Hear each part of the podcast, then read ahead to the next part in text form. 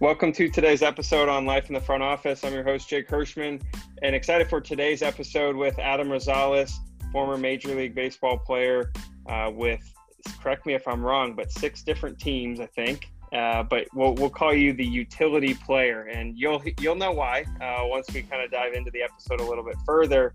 Uh, but Adam had a great great career in the big leagues, and uh, we're going to learn a little bit about his transition from player to coach um, and kind of just the business in general of the, the sports industry and, and the baseball industry. And uh, so, Adam, welcome to the podcast. Hey, Jake, thanks for having me. Absolutely. So, just for our audience, for our listeners, give us a quick background. Uh, you know, Western Michigan Bronco, is that correct? That's right. The Broncos actually played uh, I know you're wearing a Purdue shirt right now, but we played those like the midweek games. We'd always play the Big Ten. Always, always challenging games. But yeah, from Chicago originally. Uh, went to Western Michigan for four years. I didn't. I never got drafted out of high school or my junior year in college, and then finally my senior year, I got drafted in the 12th round by the Cincinnati Reds in 2005. And uh, so that's just a little brief background right there. And what what position were you mostly playing on the field? I mean, you had you had a couple, yeah. Yeah, I mean, I was drafted as a shortstop. I mean, I love playing shortstop. My favorite baseball player growing up was Shawon Dunston, the shortstop for the Chicago Cubs. Uh, always loved watching the way he went about his game, and I always wanted to emulate that. But yeah, shortstop growing up, but then uh, actually happened in 2006 I, I had some arm troubles, probably because I was just throwing too hard too early in spring training. I didn't really know how to take care of my arm. So they put me at first base just so I can recover. And I started playing first base and started seeing that side of the infield and then played second. And from, from 2006 on, became a utility player. And so, you know, we talked about utility. Um, since you've been able to transition from playing and your, and your playing career you know you've you've you're not only coaching with the Oakland Athletics. Um, you know, I know you mentioned going to Instructs here in a couple of weeks, but you know, created baseball utility, and you've been doing that for a couple of years as well. Talk a little bit about what you've created and, and what your goal is uh, with baseball utility. Yeah, for sure. Obviously, I have a lot of passion for the game, and I, I definitely want to stay in the game. But I really like focusing on the youth level because for me personally, that was when I got serious about baseball when I was about 12 years old and how important it was to my life as, you know, developing on and off the field, it was important to me. Um, not, not just that I wanted to develop my skills as a baseball player, but just as a person, my character as well. And it was kind of, it was an escape for me, you know, to play baseball. And I, and I feel like that could be for a lot of young players, but for baseball utility, we want to, I know a lot of people want to do this in their own way, but but challenge the norms of player development. You know, give these players more time to develop, understand what they need, um, so they enjoy the game. Because for me personally, we're developing uh, baseball players, but for me, more importantly, we're developing baseball fans. You know, fans of the game. And whether kids are specializing nowadays, I know, you know we were talking before this. I think you started at 12. I was around 13 obviously you ended up playing probably baseball every single day of your life for how many years? Yeah, probably 20, was it 25 years? Yeah. And so, I mean, you know, making that, making that distinction of do you specialize, do you not, there's, there's obviously a lot of research out there as to what should you shouldn't do, but, but at the end of the day, you know, just choosing what you want to do. Right. And, and being able to pursue that because you're passionate about it. And I think that goes, for anything, right? Whether you're on the business side, you're growing up playing athletics, whether you're trying to pursue it as a as a career on the field, um, or or you know in the clubhouse. Uh, what are some of those things that you've picked up on along the way that maybe would help those that are in the business or you know trying to understand kind of what they want to do? I mean, you pick up a lot along the way with. Uh, I mean, obviously, I'm new into coaching, the coaching side of it and it's a lot easier watching the game on TV, knowing that you don't have to go in and pinch hit that night. So obviously, but this game it, it, it speeds up on you quick. You know, even uh, ever since you're younger. You got to find a way to slow it down. Uh, and I think that's what the, the players need. I, a lot of players need to be find a, a, process to slow the game down. And a way to do that is to build their confidence up. I mean, these, these players need a lot of um, positive reinforcement. I know I did as a player, and that's why my greatest hitting coaches were more like sports psychologists to me. But that's, not, I mean, the communication is everything, though. And I think that's something I really picked up along the way, being a player, being able to communicate with my teammates, with the coaches uh, on all levels, you know, on and off the field. But I think, yeah. Yeah, I mean that communication factor is huge, and and look, I I think one of the things that I think you'll find as we as we continue this conversation is that there there are so many parallels between probably what you learn on the field or in the dugout compared to the business side, right? Like a lot of it's a lot of it's very similar. Yes, different context, sure. Uh, you know, at the end of the day, you're you're waking up trying to hit the 95 mile hour fastball, but at the same time, there's a lot that goes into it behind the scenes, just as it is on the business side as well. Yeah, I mean, yeah, behind the scene. I mean, but that's all paying attention to detail, right? You got to you got to be prepared. I mean, um, and you'll know you'll know you'll know when someone's not prepared. I think for me, like um, my mental preparation, uh, obviously the physical preparation I put in the off season, but you'll know if, if a coach hasn't put the time in to look at your video and give you solid feedback after you say, hey, I'm facing whatever Verlander tonight. We know he's got a nasty slider, he's got nasty stuff. How would you say you would approach this bat if you were me? And if he doesn't give you a good answer, you know he's not prepared. And that's what you see. It was awesome working in the Oakland A's clubhouse this, uh, well, in the in the spring training clubhouse in the minor leagues.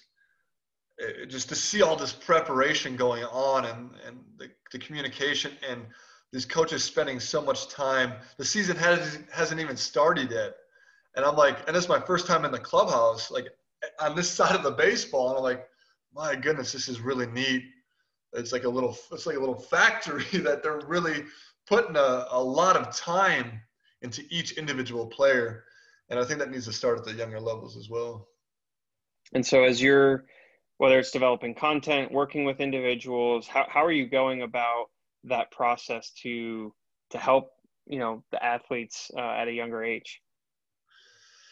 Yeah, I mean, you, you, put out content, you know, so they can see what your philosophy is, what you believe in. Um, try to keep it as simple as possible for them.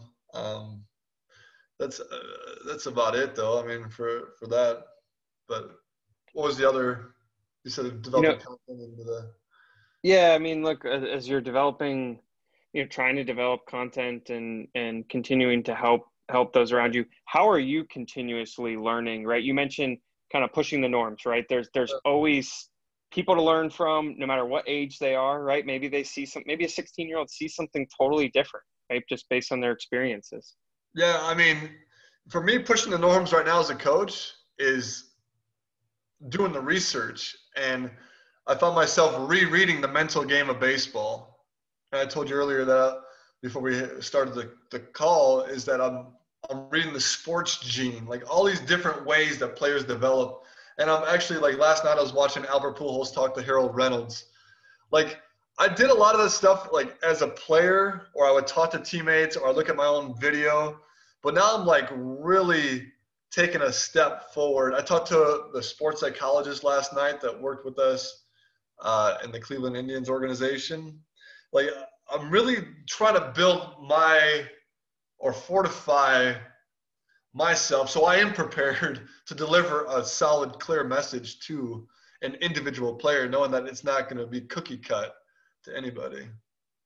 Yeah, and that preparation aspect, um, you know, you mentioned kind of the the preparation level that goes into everything, but as you learned about preparation over the years, what was something that you learned over the years on maybe how to improve your preparation or you know how to adjust your preparation depending on again let's just compare you know for sake uh, you know you're you're preparing for one team versus another as someone in the business might be pitching you know a sponsor to one company versus another right there's there's a lot of similarities in that sense um, but you have to kind of understand where your feet are, right? Yeah. Yeah, and you have to know what your role is too, right? You got to know where you stand. But um, how to prepare, it, it, takes it takes the time. Like I've, I've said it before, you have to you have to study both sides. Would you say like a pitch in business, like pitching like whether one side or the other, like debating kind of? Yeah.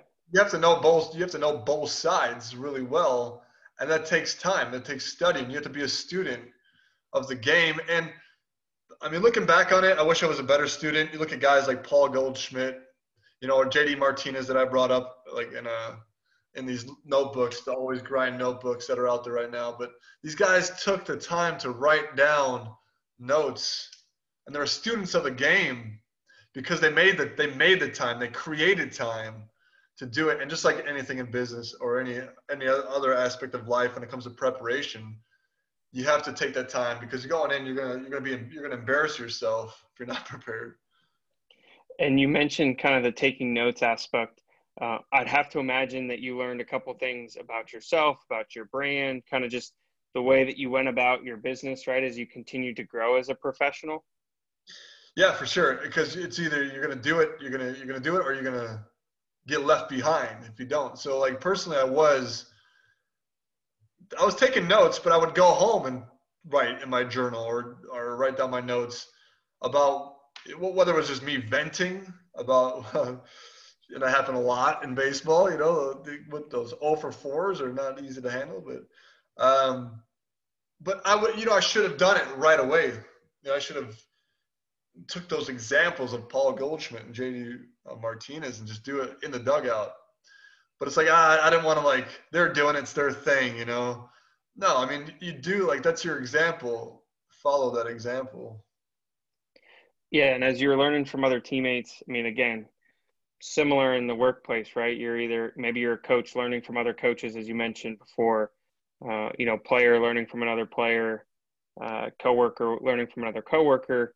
What are some of those things that you've learned along the way as to how to approach, you know, asking someone like a Paul Goldschmidt or whomever you're playing with to ask them about, you know, hey, how did you do this? Or asking them for help, like being vulnerable, right? In that sense. Well, it's being vulnerable. Yeah, there's no question that you're vulnerable because you just you want to ask the right questions, you know. Um, but another thing is like for me, I'm so I was pretty superstitious. I think all baseball players are, but I'm like, man, if I ask like a Prince Fielder, like, you know, why why he's not wearing batting gloves this this this at bat, and why I'm like I feel like I'm gonna mess something up, or at least I did when I was a younger player, right? When you shouldn't, you know, you should be like, or find the right time. It's about timing, when, when to ask the right questions. Because actually, I brought up Prince Fielder, and that's a great example of of a student of the game. We always have hitters meetings every day in Texas with Dave Magadan, great hitting coach. And who was up front was Prince Fielder, Adrian Beltre, Elvis Andrus. And Prince Fielder would ask easy questions, but he would ask them, Hey, Mags, what, what do you think? You guys got a slider tonight. I mean, you think looking for it, or do you think of, like looking at the location?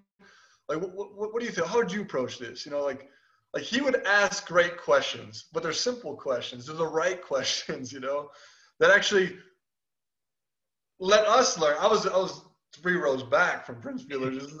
I should have been up front, right? But uh, sure.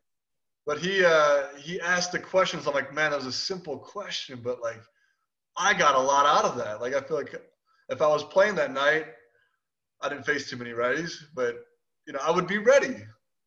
I would be ready because I asked a simple question, and I think that's a I don't know. I just want to make that point. Yeah, it's it's look. There's there's no stupid question, right? But but to your point, the right time, the right place, right. Uh, and and the right phrasing, right? And um, you know, you can't be afraid to fail. So you know, talking about the failure piece, right? That that is the game of baseball. You fail all the time, right? And and uh, for those who look, no matter what you're doing in life, whether you're working in business, you're playing on the field or coaching, such as yourself, uh, the failure component is there just depends on what context and how much, right? Uh, what are some of the lessons you learned from the failure side, oh, you know, as you continued, you know, as a professional? you know, I was talking to Joey Votto in Arizona. We're out here in Arizona right now, but I was a I was a rookie. I almost said a freshman. I was a rookie with the Cincinnati Reds, and I was failing bad. You know, I started off pretty good, and then just hit a rut. I was going down quick. Um, and Joey, he recognized it. He pulled me aside, and he said, "Adam, please do me a favor, and just give yourself time." And I'm like, well, you know, and that's, and I mentioned that before. You know, time is really important. You got to create that time. But that's exactly Joey Votto is right on point, though. Like you gotta let yourself fail. You know, you gotta accept it. If you're trying to if you're trying to fight against it, you're trying to like um, you almost get too prideful and you get so stubborn that it's just counterproductive. When you just gotta give give yourself time. You know, if they send you back to AAA, then they do. But give yourself time to to get back here, to get back to you to knowing your peak performance. Uh, that's one thing I think I, I, picked up from Joey Votto. Just um, uh, is giving yourself that time to fail. But um, I mean, just all, just a lot of ton of like, um, and that's the best teacher, I guess, is failing because you're gonna you're gonna have to learn. Like I said, you have to learn, or you're gonna get left behind. Um, sure. But, yeah. From from a you know whether it's getting left behind, going from team to team, getting traded, um, you know, look, I you can relate in it of moving from place to place. You know, you're going from organization to organization. You know, you're having to acclimate with new coaches, new players, you know, new new coworkers in a sense, right? Um, talk a little bit about those experiences and where you succeeded and failed in that sense, uh, and, and what lessons maybe you could draw from it. I mean, I'll talk about failing first. Going from organization to organization, I, I should have been more willing and ready to ask more questions. You know, I kind of like um, people kind of say, "Hey, this is how it works," and you know, I kind of like cut my mouth shut, my ears open. Like, all right, that's you tell me what to do, I'll do it. I should have been more um, upfront or more communicate a little bit more clearly or ask better questions. But at the same time, though, by, by keeping my, my my mouth shut, my ears open, it kind of helped out in the sense that I um, it was kind of like a win, whatever you want to call it. It helped me. It didn't. Uh, sometimes, sometimes it helped me. Sometimes it didn't. But just kind of like being observant.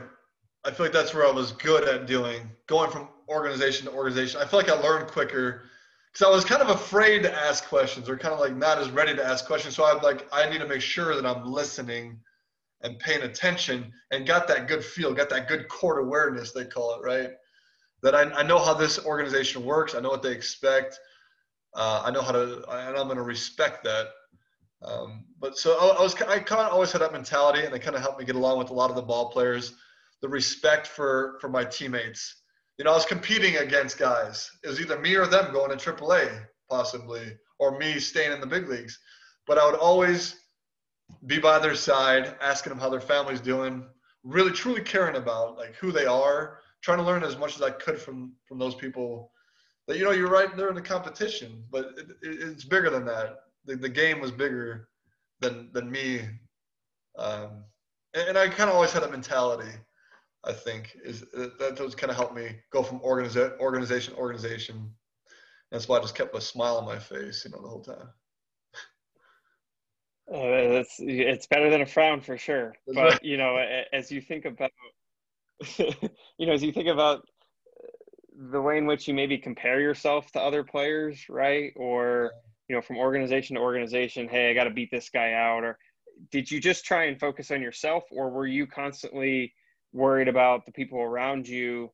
Uh, as there's there's kind of those two missions, right? You want to make everyone around you better, but at the same time you're trying to get better right. you also want the team to be better so how, right. how do you go about i mean it's it's it's, it's very, a little bit complex it's very complex man and that's that's where the mental game comes in because that's that's what it comes down to just respecting the game right appreciating where you are knowing your knowing your role being where your feet are and enjoying the moment because uh, you have a lot to learn in that moment and, and that guy right next to you has busted his tail and he's got goals to meet too. So it is a very complex dynamic, but well, it's just um, what a great opportunity. And if you have that kind of attitude, you can probably put yourself in most any situation and succeed.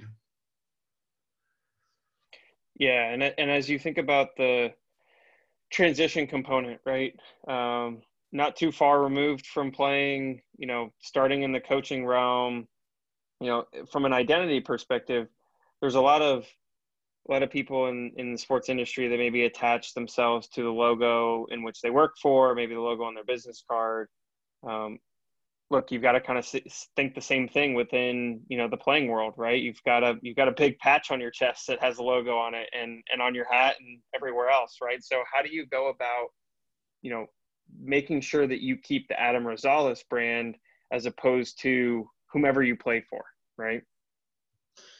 Yeah, I mean, that's I guess that's um, the intangibles, right?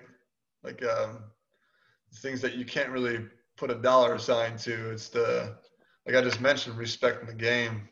But it's you talk about identity. You know, you gotta you gotta understand, and that's why I feel like I I, I was I knew I was ready to be done playing baseball. It was tough for me to sprint on and off the field, and I said I would do it ever since I was 12 years old. Whether I wore a big league jersey or, or wore a, a college jersey, it didn't matter. I was going to run on and off the field because I was respecting the game. That was the identity that I wanted to have. But as soon as that was like, I wasn't able to do it, whether it's physically or mental, whatever you want to think. But I knew once my identity, I was kind of like um, dwindling, I guess. Like it wasn't like as real. It wasn't as genuine. Where I was kind of get, you know, like I was like, all right, it's it's time. You know, you know, you know, it's time. And I think that's kind of like the first time I've ever really explained that, besides to my family. But like, you know, like, uh, and that's just because you know that for me there was more important things than baseball in this life. I, I was really missing my family.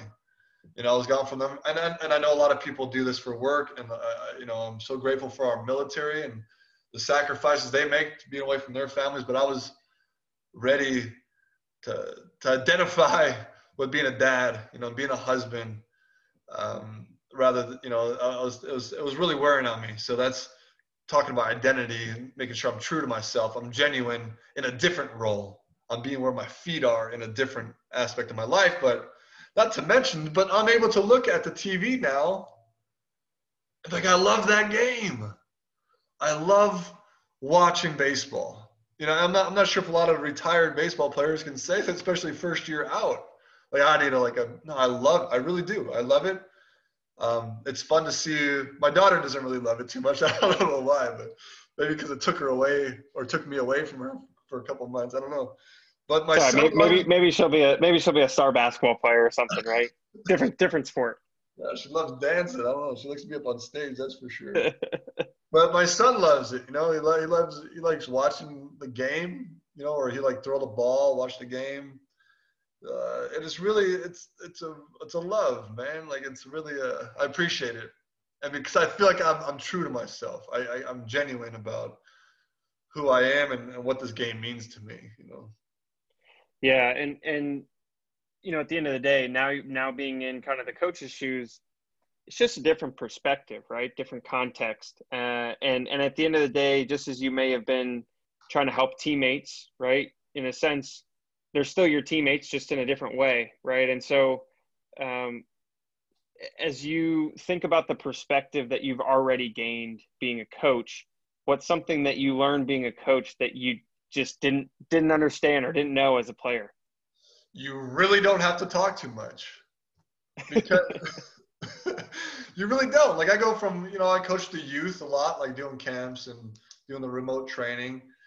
And i'm like all right you you break it down you know that egg acronym. You explain it you give them example and then you get an example right? You have to really break it down. And i know you do it at the higher level too. But like you really have to make sure that they get it. And they so uh, it's hard for them to talk to you at a, at a young age. But in working with them the, a couple of the hitters uh, with the oakland organization during spring training I wouldn't say a, I wouldn't say a word. I would let them put the ball on the tee and hit and hit, and I would recognize something they're doing. Like, you know, he's kind of drifting into the pitch right now, but I'm, I'm to make him say it. You know, and I'm to, I'm to, and he does. Like, more often than not, he's like, hey, Adam, you, do you see like I'm kind of leaking my, my backside or something? I'm like, yes. And he's like, and then he coaches himself through it, right? He's like, he's like, well, he asked me, he's like, how, how would you change that? I'm like, well, you tell me, how would you do it? First of all, let me hear how you would do it. And he goes, you know, I would, I would do this or that, whatever you want to say. I'm like, well, that's exactly how I would do it too. And it is truly, genuinely. I'm like, that's a great adjustment. Let's see you do it. And he does it. And I'm like, I just kind of was like a soundboard. I think if I if I get too technical or if I if I overcoat, if I talk too much, that's when that's why I got to recognize myself and be like, I'm not helping this kid. you know, like I, I got I got to let him help himself. I can let him. That's I guess that's the bottom line. You got to let them let them help themselves. But I think on the the infielding side, I, I need to learn that more because I know like I, I feel like I, I talk a little bit too much on the infield side. Maybe I don't know. Well, I, hey, as as an infielder, as a shortstop, you're supposed to talk, right? I mean, that's that's your job. I guess. It's like, I'm like, I want to make sure you got this, man. Like, this is important because I feel like defense is underrated, and and I feel like that's what kept me in the major leagues, you know, for ten years or whatever. Um, yeah. So I don't know. So what you know, as as as we wrap up the episode, you know, you, you think about, and I'm I'm I'm thinking about the the different, you know, you were talking about the coaching and and how to get someone to teach themselves, right? In a, in a way, right? Because in a way, you yourself are your own best coach. Mm-hmm. You have to be. Yeah. Because if Adam's not there one day, right, and you're hitting off the tee, you got to be able to figure it out, right? And so it, it, it clicked to me. It's like almost how do you help others help themselves? You got to be goes back to being prepared. You got to study them. You got to know them, and you got you got to know like you got to know like you got to have your core values too. You know, you got to know like uh, first of all, let, let me back up. I know you need to have your core values of hitting, of fielding, of base running, overall, whatever. But then you have to take those core values and you have to prepare by really paying attention to the to each individual player that you work with and go back and take down notes or take down notes right there in the cage you know, like hold on one second, let me take a note. You know, and um, that's what that's what I would say.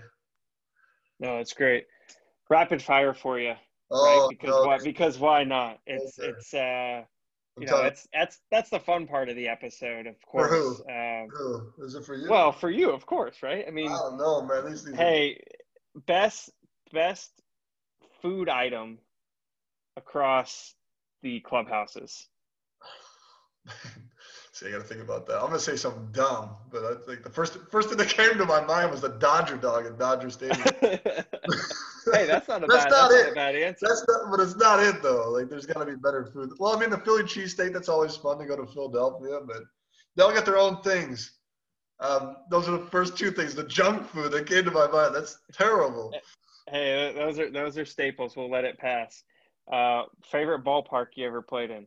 So I'm from Chicago, so I'm I'm biased towards Wrigley Field, right? That's an easy answer. I mean, that's where I grew up watching my favorite team, you know, and sure. watching on TV. But it's um, Fenway. You know, I could be 0 for 20, and then come in to get four hits there because it's just a good spirit, man. It's just like a just a ton of respect for the guys that have played on that field, and it's just the atmosphere there. The the fans are pretty rowdy, you know, but they're pretty they're pretty close too. Right? They're right I mean, on top, yeah, they're right there. But it's electrifying, you know, and that's it's a and we feed off of that, and it's and I and I couldn't imagine playing right now with there was no fans in the stands. But um, anyway, next question. yeah, next question. Uh, you know, in terms of you know, you mentioned Verlander earlier in the episode. Hardest pitcher you ever faced? Well, that's him. That's right-hander at least, and then Kershaw, my lefty. Those guys. But I think I figured out Kershaw. I can say that now because I'm done playing. All right, we'll bring we'll bring you back. We'll bring you back. Uh, pinch, you're pinch hitting against Kershaw next time he's pitching. Um, uh, yeah, right. Yeah. What was uh, your favorite umpire to chat with in the infield? Oh man. You know, Laz Diaz was always nice to me. There's um, the Welke brothers. Uh, I think it was Tim or Bill. One of them went to Western Michigan. Jim Wolf was always a good one. Jim Wolf just uh, he just a good guy to talk to. Um, he was actually behind the home plate when Dallas Braden threw his perfect game, and I got to play in that. So, well, th- those three probably. Laz. That lead, uh, leads me to my next question. Favorite favorite moment on the field. That's the perfect game. That's it's got to be Dallas Braden 2010, May 9th, Mother's Day. Just Dallas just shoving. Just um, I get to play second base that game. Kuz making some nasty. Kevin Kouzmanoff making some great plays at third. Um, Eric Patterson making that play. I it just, I just, it's awesome. And I connect with um, Dallas once in a while, and it's just, um, and and Landon, Landon, Landon Powell is the catcher, so just brings us all together, and it's just really, really special moment for Dallas. that's awesome.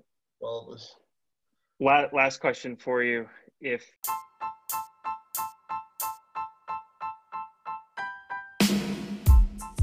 if you had to go on the bump for a game to, to throw the ninth inning, could be the first inning, whatever it might be, what's your go-to pitch? Well, I got to pitch two two innings in the big leagues. I'm not sure if you knew that. I didn't know that. Jeez, you oh, stumped me. Yeah, I stumped you. Stumped the Schwab. Kidding. two, uh, okay, so so two two innings in the big leagues on the bump. What what was the go-to pitch? Well, the go-to pitch I thought was my 92 mile per hour fastball. It was basically a, a meatball that got launched out of the stadium. But um, so now, uh, if I would do it over again, I would throw as slow as possible. Right. Eephus. Like I mean, real slow, like knuckleball, knuckleball slow almost. Yeah, or I might try to like do like the softball underhand pitch. But so because I was, I'm reading, I'm reading uh what's it, the sports gene, and they're talking about that. They're talking about all these cool things. They talk about how uh, Albert Pujols tried to face Jennie Finch, and he couldn't because he couldn't recognize. You don't recognize. You've trained yourself. You've uh, you've um, chunked all this information how to re- see this release point. But once you go like, that's why you said you mentioned you're going to be a submarine, or you trying to be a submariner. I'm yeah, like, I, j- I jammed a guy with 72 one time. I mean, never thought that was possible. Yo, yeah. it's possible. Yeah, you can jam because they don't. Yeah, they don't know it's.